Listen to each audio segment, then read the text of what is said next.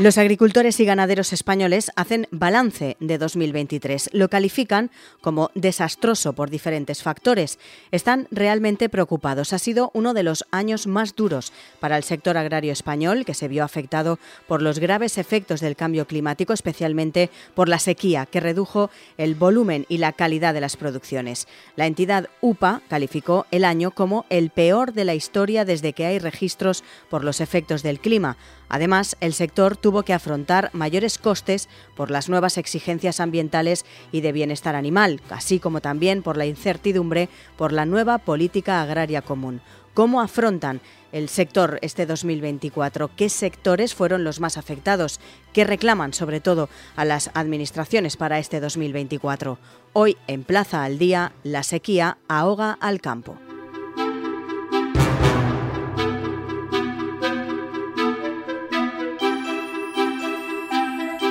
Saludamos a Miguel Padilla, es el secretario general de COAG, la coordinadora de agricultores y ganaderos. Señor Padilla, muy buenas. ¿Qué tal? Hay que aclarar que 2023 eh, ha sido un año convulso, lleno de dificultades para el sector agrario, sobre todo meteorológicamente hablando. ¿Qué valoración hacen ustedes desde COAG de este pasado año 2023? Sí, hay dos elementos eh, que han resaltado principalmente. Eh, por una parte, los efectos del contexto dentro del cambio climático, de las inclemencias meteorológicas que hemos tenido, y hemos tenido pues prácticamente todos los fenómenos, desde inundación, eh, la persistente sequía que aún la seguimos teniendo, eh, tanto de lo que es hidrológica como lo de, secano, en definitiva, un, en ese contexto que hablábamos, un auténtico disparate de inclemencia. Y por otro lado, pues eh, como se sabe, hemos tenido la entrada en vigor de la nueva PAC en el 2023, en el finales del 2022 se aprobaron 19 reales decretos, que indudablemente pues es una asfixia enorme burocrática para lo que es la, actividad agraria. Por tanto, eh, aparte de lo que es en los inclemencias meteorológicas, la burocratización y la, la complicación que ha tenido la aplicación del primer año de esta reforma, con novedades tan importantes como los ecoregímenes, etcétera, pues indudablemente ha llevado a que sea bastante eh, angustiosa, digamos, lo que es esa aplicación. Indudablemente, eh, luego ya entramos en valoraciones de precios y dependiendo de las producciones, pues unas han tenido unos precios razonables y otras, pues indudablemente no han tenido, desgraciadamente, esos precios. ¿Han cuantificado pérdidas o todavía no?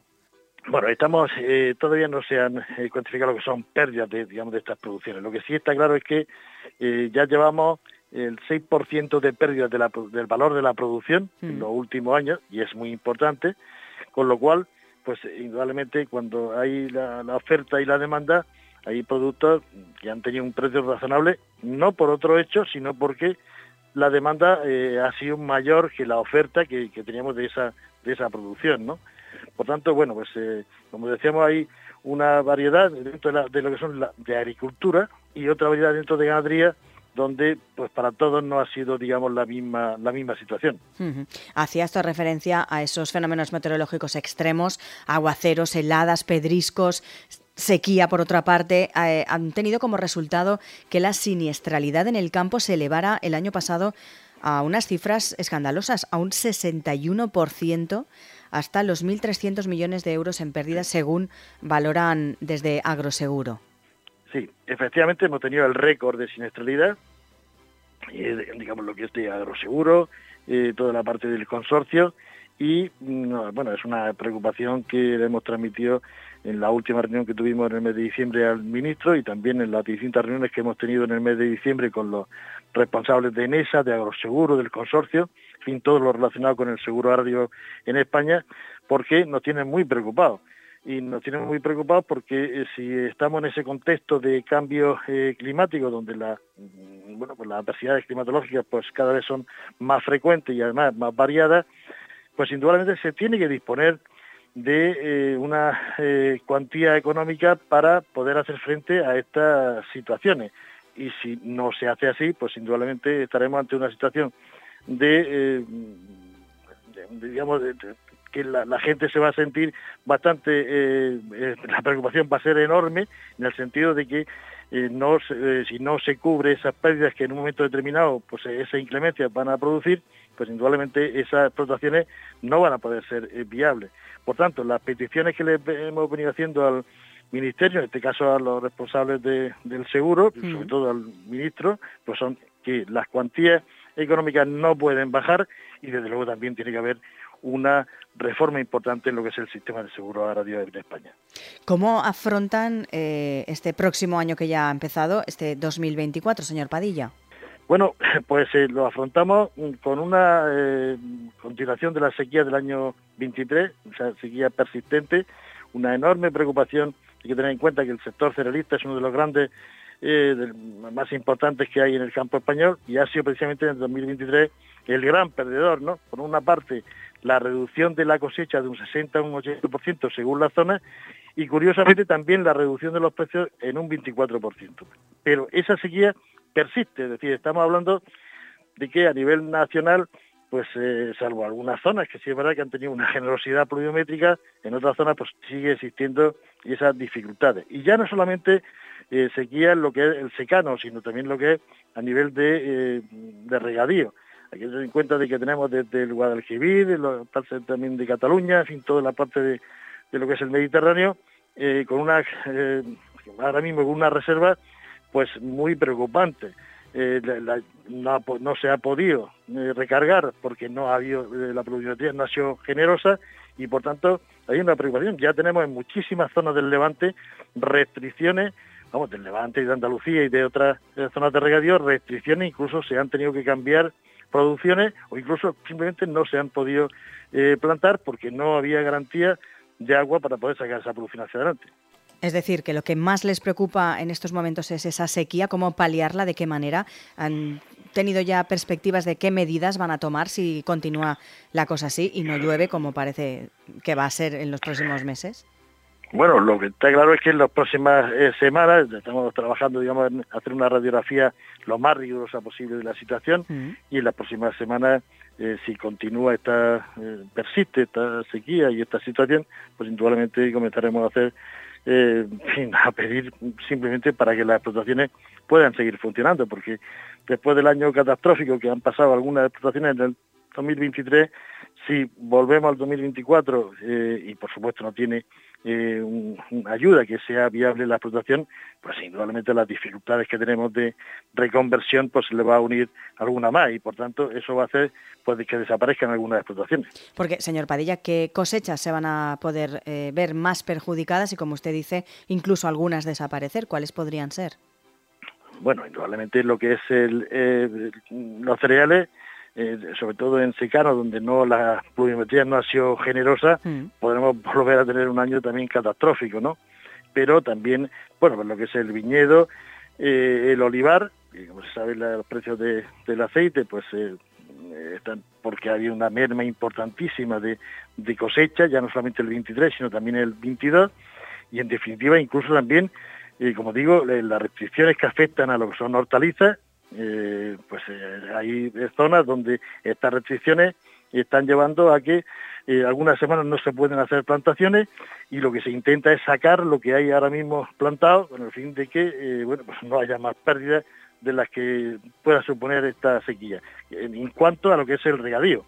Por tanto, en cuanto a lo que es secano, la situación difícil en las zonas donde no ha llovido y en el regadío eh, pues eh, lo, que es la capacidad de los, de los embalses, que en algunos sitios estamos hablando de un 14, un 15%, y esto es muy preocupante sin duda alguna porque si se ve afectar más de lo que hasta ahora mismo ha surgido eh, con respecto a, los riegos, pues indudablemente habrá que dejar de plantar algunas, algunas producciones. Como nos está contando, el escenario no es muy positivo pero bueno, confían en que las administraciones, también desde Europa, desde Bruselas, eh, les sigan ayudando, ¿no? Para que las cosechas sigan saliendo y no tengan que, como usted dice, desaparecer algunas. Sí, sin duda alguna. Y sobre todo también, eh, sobre todo en las producciones aquellas que están acogidas a la PAC, la política agrícola común, eh, pues que exista una flexibilidad en el sentido de que hay algunas condiciones que precisamente por esta sequía, por estas eh, adversidades climatológicas, pues no se pueden llevar a cabo en algunas prácticas.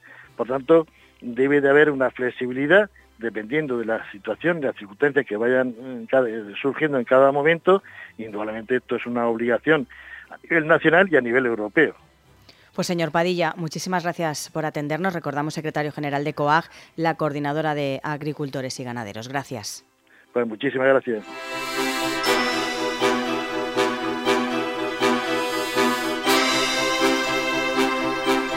Saludamos a Lorenzo Ramos, es el secretario general de UPA, la Unión de Pequeños Agricultores y Ganaderos. Señor Ramos, muy buenas. ¿Qué tal? Empecemos hablando del balance que hacen ustedes desde la Unión eh, de este pasado 2023.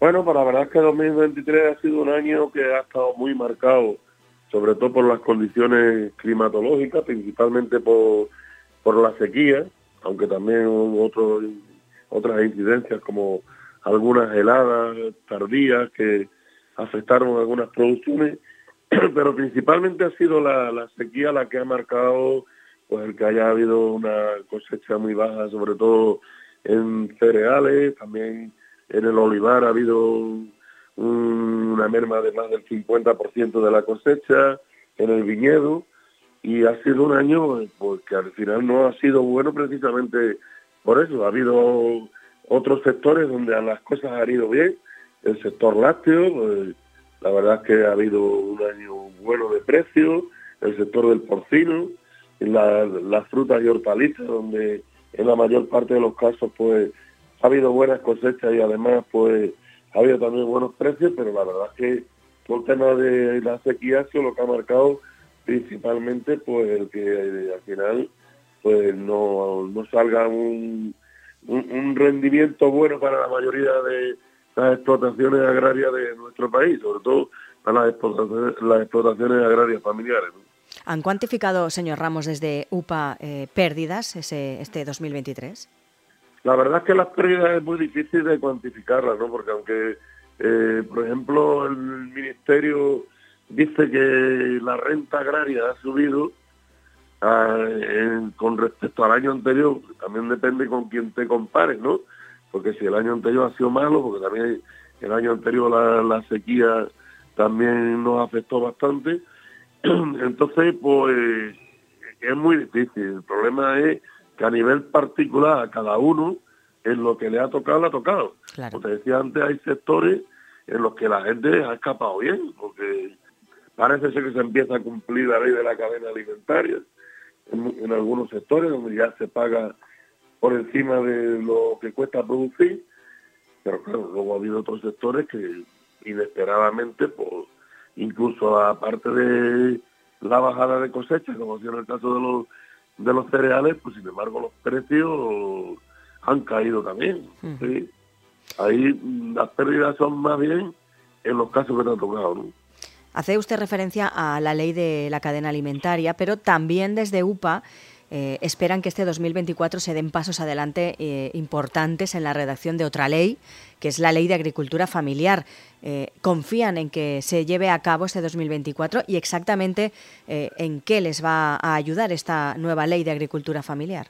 Bueno, nosotros estamos esperanzados y la verdad es que nos ha alegrado que prácticamente todos los partidos políticos llevaran en su programa el que querían poner en marcha la ley de agricultura familiar. El presidente del gobierno en su debate de investidura pues mm, lo planteó y nosotros, pues lo que eh, está claro es que esperamos es que se sepa distinguir el modelo de agricultura que mayoritariamente tenemos en nuestro país, que es la agricultura y la ganadería familiar, que es la que ha garantizado cuando hemos tenido problemas en la, con la pandemia y demás, pues que no hubiera desabastecimiento de alimentos en nuestro país, que es una agricultura que está pegada al territorio, porque la inmensa mayoría de nuestras explotaciones, pues vivimos la gente en nuestros pueblos, damos trabajo a nuestros familiares, vecinos, traemos gente de, de fuera, y luego el modelo de agricultura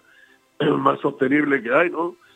Comparado con otros modelos de macro granjas, macro explotaciones, productos súper intensivos y demás, que esta gente lo único que va a ganar dinero, ¿no? Nosotros también queremos ganar dinero y ser rentables, pero yo creo que hacemos una labor social importantísima en nuestro país y en la Unión Europea y es un modelo que hay que defender y para eso se necesita que esa ley favorezca precisamente a ese modelo que no se va a deslocalizar nunca, se va a ir, porque va a seguir manteniéndose vivo en los pueblos frente a otros modelos que lo único que viene es a ganar dinero y cuando no le salgan las cuentas van a coger se van a, van a salir corriendo y se van para otro sitio.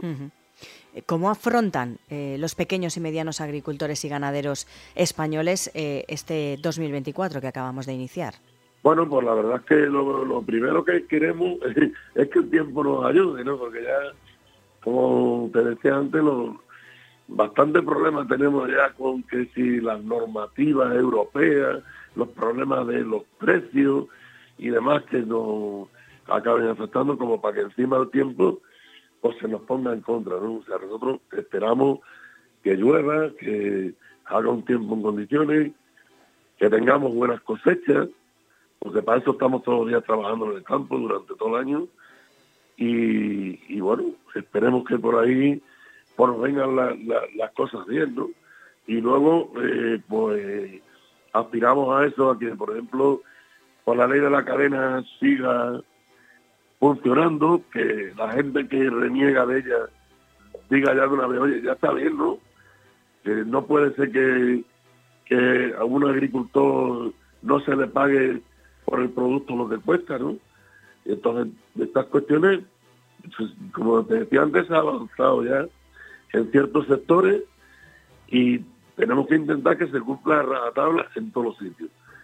Porque, desde luego, yo como agricultor o como ganadero lo que aspiro es a que a mí después de haber estado trabajando todo el año y sacar un producto es que me paguen como mínimo lo que me ha costado producirlo y para poder hacer frente a las inversiones que tengo que hacer en mi explotación, que inversiones tenemos que hacer cada año, ¿no? Entonces, esas son las principales aspiraciones. Luego, oye, pues todo lo que está relacionado con el tema de la, de la política agraria comunitaria, Hombre, porque se flexibilice, yo sé que cada vez hay más eh, tendencia que tenemos que ser una agricultura más verde, no sé qué, pero no se pueden poner trabas para que al final los agricultores no la puedan cumplir. Yo creo que la política se tiene que adaptar a las condiciones de lo que nosotros venimos haciendo y que lo estamos haciendo bien. Por lo tanto, en eso esperamos que sea, sea flexible. ¿no? Decían también desde el sector que 2023 se ha caracterizado por un año malo en general. Eh, ¿Esperan también que este 2024 tengan más refuerzo o más ayuda de las administraciones? Bueno, la verdad es que yo tengo que reconocer que desde hacía mucho tiempo nunca ha habido las ayudas que, por ejemplo, de forma directa el gobierno de España ha puesto por la sequía, por el tema de la guerra de Ucrania y demás, y se han dado ayudas por la subida del precio de los fertilizantes, por la subida de los precios de los carburantes, por la sequía y demás.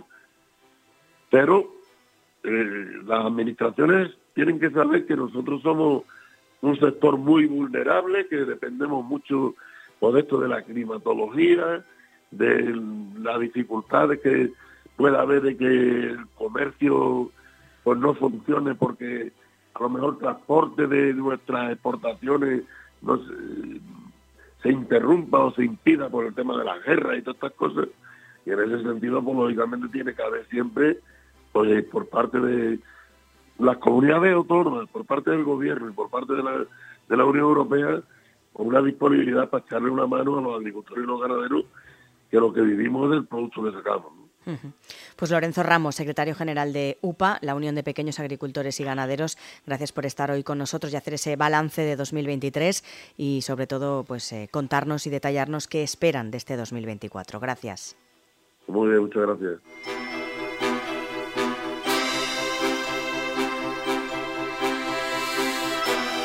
Plaza al Día es el daily de todas las cabeceras del Grupo Plaza. Lo pueden escuchar en las principales plataformas de podcast a las que pueden suscribirse y enviarnos sus comentarios. También pueden entrar en plazaldía.es donde pueden encontrar todos nuestros contenidos y realizar cualquier suscripción.